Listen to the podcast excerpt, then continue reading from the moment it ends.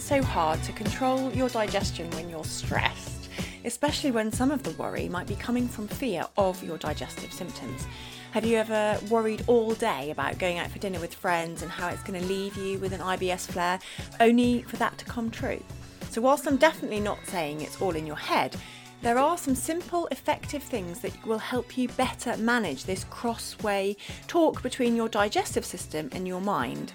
And that is exactly what I'm going to be covering in this episode of The Inside Knowledge. You'll learn about how the gut brain axis works, why your thoughts matter more than you think in IBS, and you'll also hear about how to support digestion through non food related activities.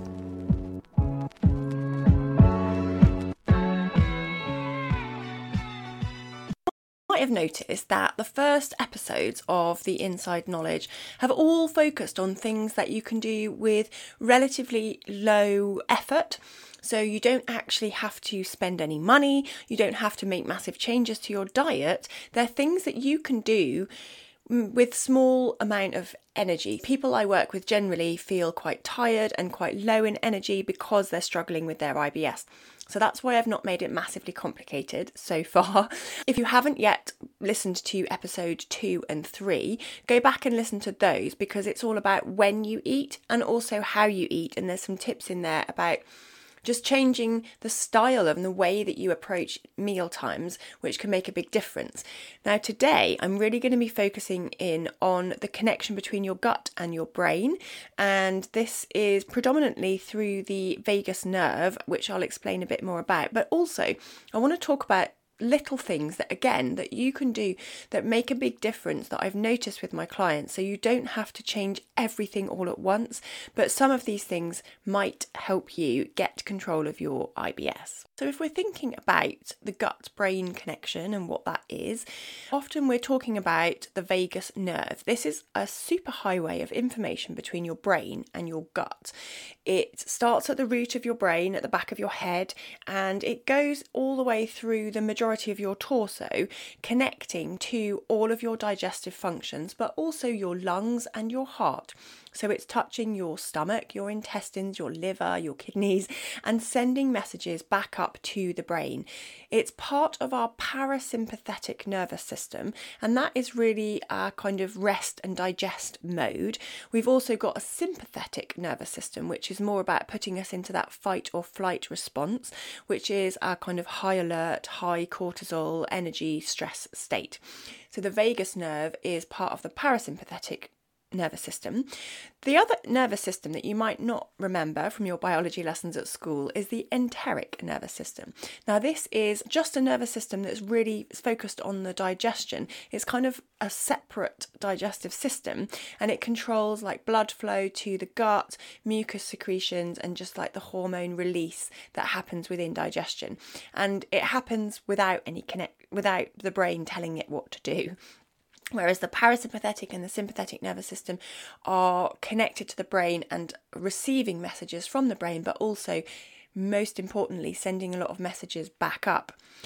If you think about this vagus nerve, it's like a 10 lane motorway. So you can imagine about 10 lanes going between the brain and the gut, around 80% or 90% of this is upwards from the body to the brain, and actually only 10% of the traffic is coming down from the brain to the digestive system. And this helps your brain understand what is going on with your nutrient absorption, bacteria overgrowth, and the crosstalk between your bacteria and immune reactions in the gut, but also your energy balance, like whether you're hungry or full, whether you've got enough blood sugars, all of these things, really important messages that are sent back up to the brain. If you've got IBS, you've probably realised that this pathway, this crosstalk between the brain and the gut, does not always work effectively, and also it may be the reason why we have increased visceral hypersensitivity, which means that you get increased levels of pain,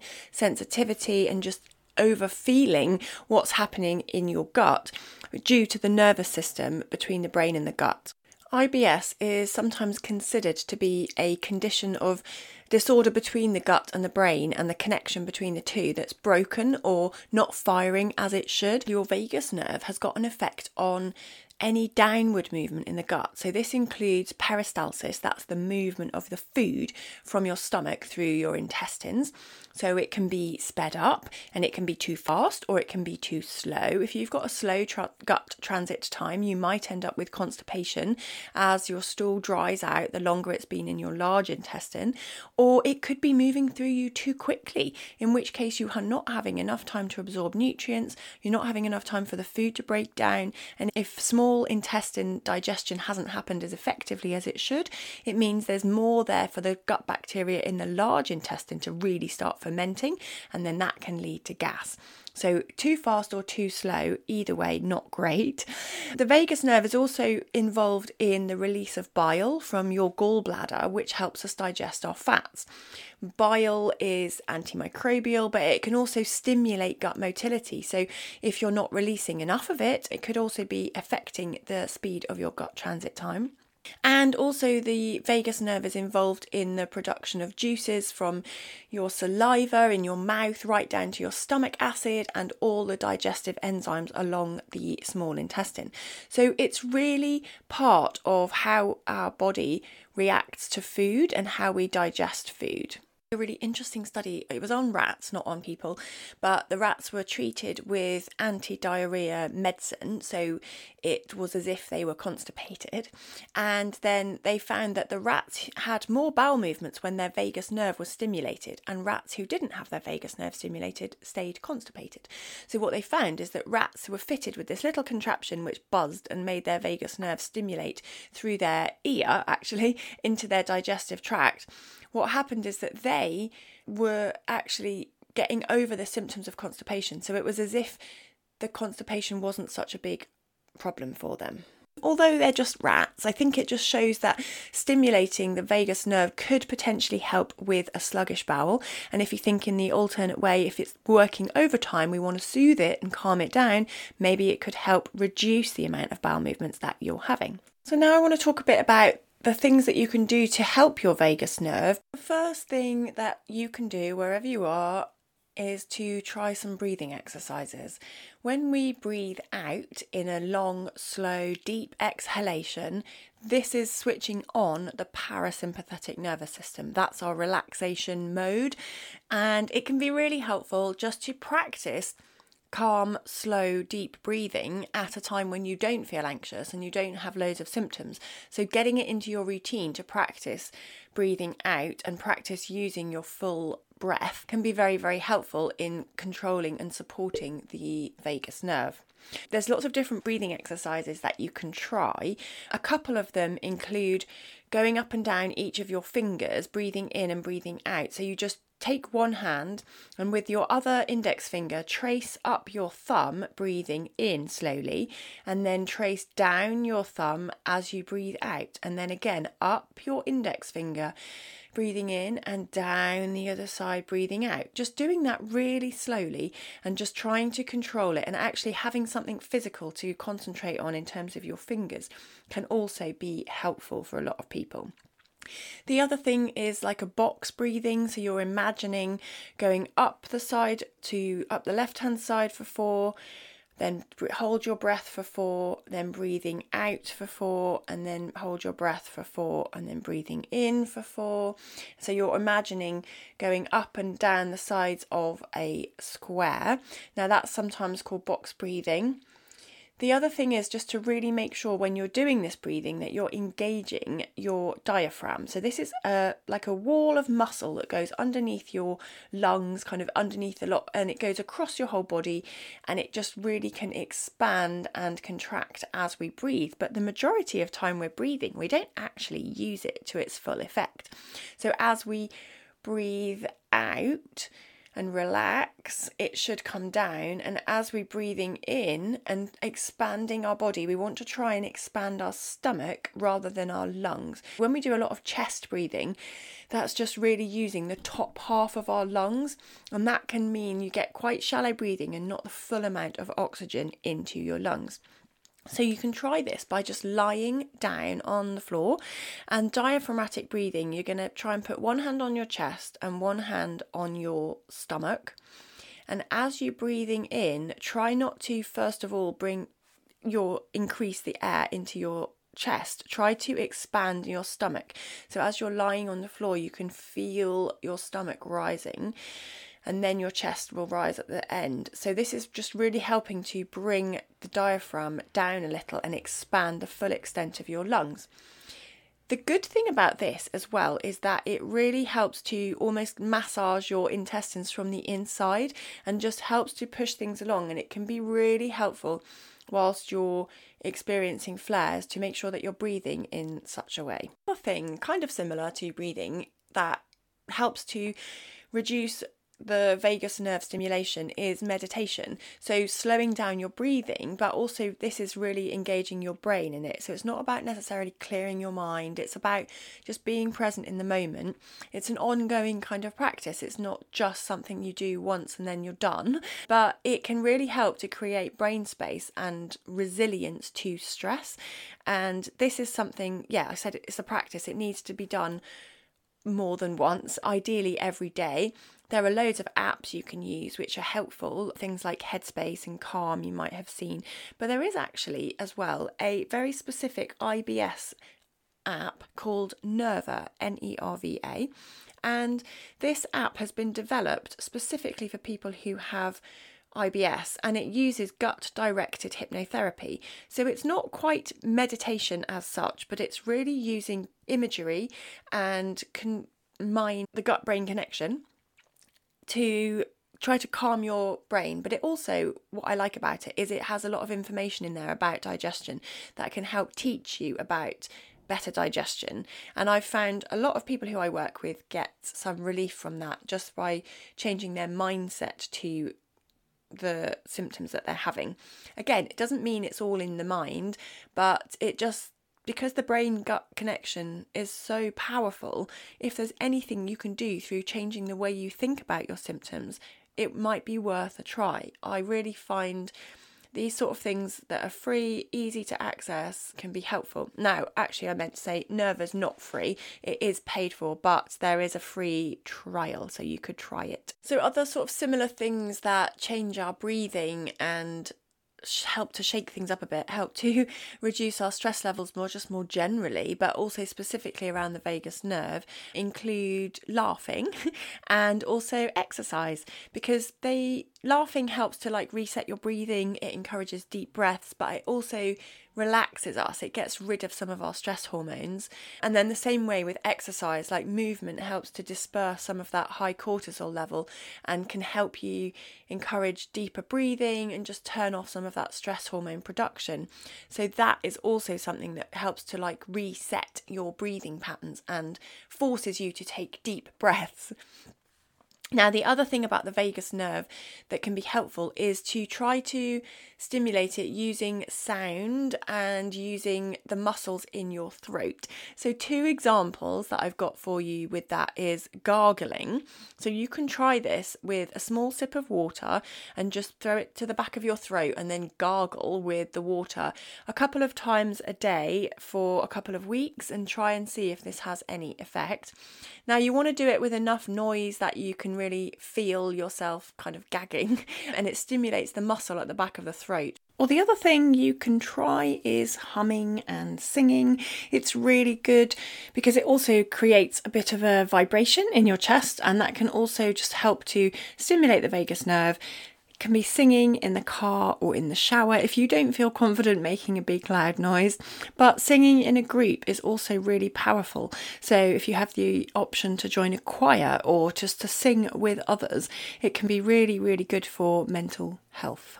Last section that I want to start on now is just about how you think about your symptoms, how your thought processes can affect your digestive symptoms like bloating and pain and how it can really be linked up in mood disorders as well, such as anxiety or low mood.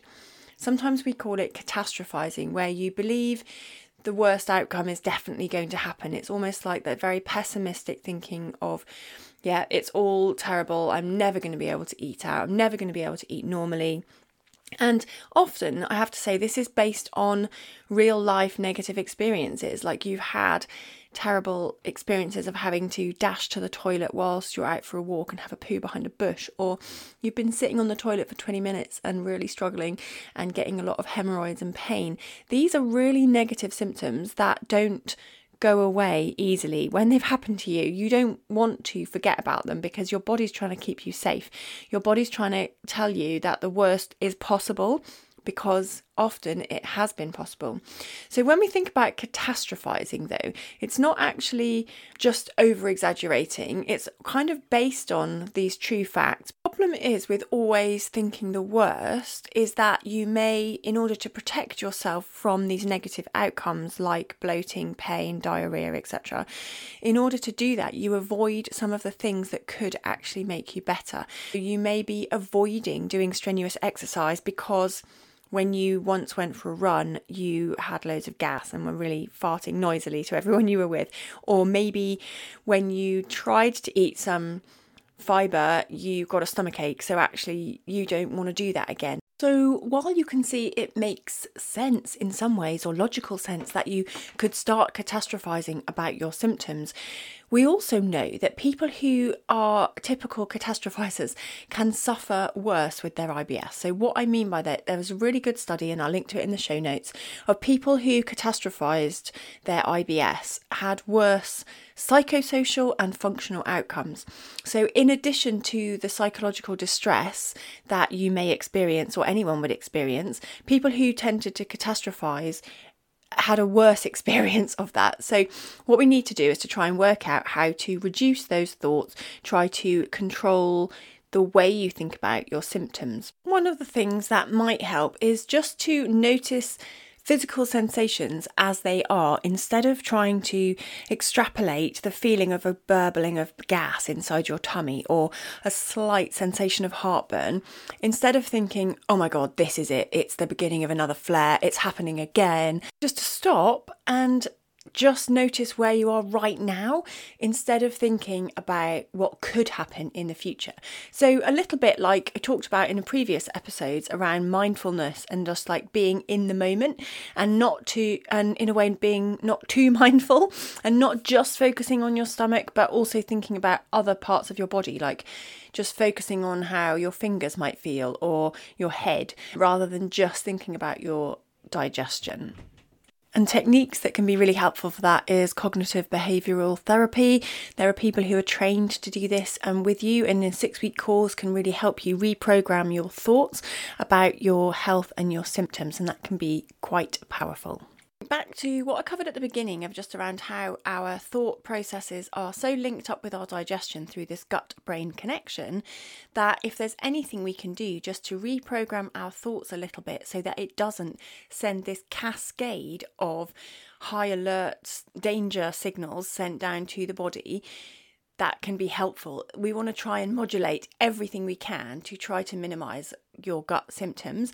And some of it's going to be around food, but obviously some of it is also around your thought processes. So if you can try to do anything you can to reduce anxiety, to make your body feel safe and comfortable, then that is going to help as well.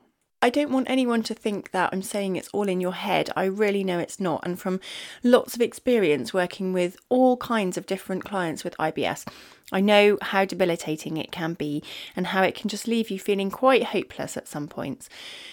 I hope that this episode's given you a few things to think about in terms of understanding more about how the gut brain connection works. It won't necessarily change anything overnight, but just maybe this awareness of the connection between the two and thinking about what you can do and what you could slightly try to change to support your overall health. If you are looking to work on your digestion and you want some help, I'm going to be running a new group program. So I currently work with people just one to one over three months, but I'm going to be doing a group version of this course starting in September 2023 and it's going to be a rolling enrolment, so you don't need to start at a certain time. But from September onwards, I'll be opening up the doors of the group gut reset, and I'm going to start with a focus on constipation because I find people will have a similar presentation and it's just easier to group people together for this kind of IBS. Um, but you'll get all the things that you get in my one to one, but also some group work. So do let me know if you want to be considered for that program and you can sign up to join the waiting list. There'll be a link in the show notes. That's all for this week. I hope you have enjoyed it and I will see you next week.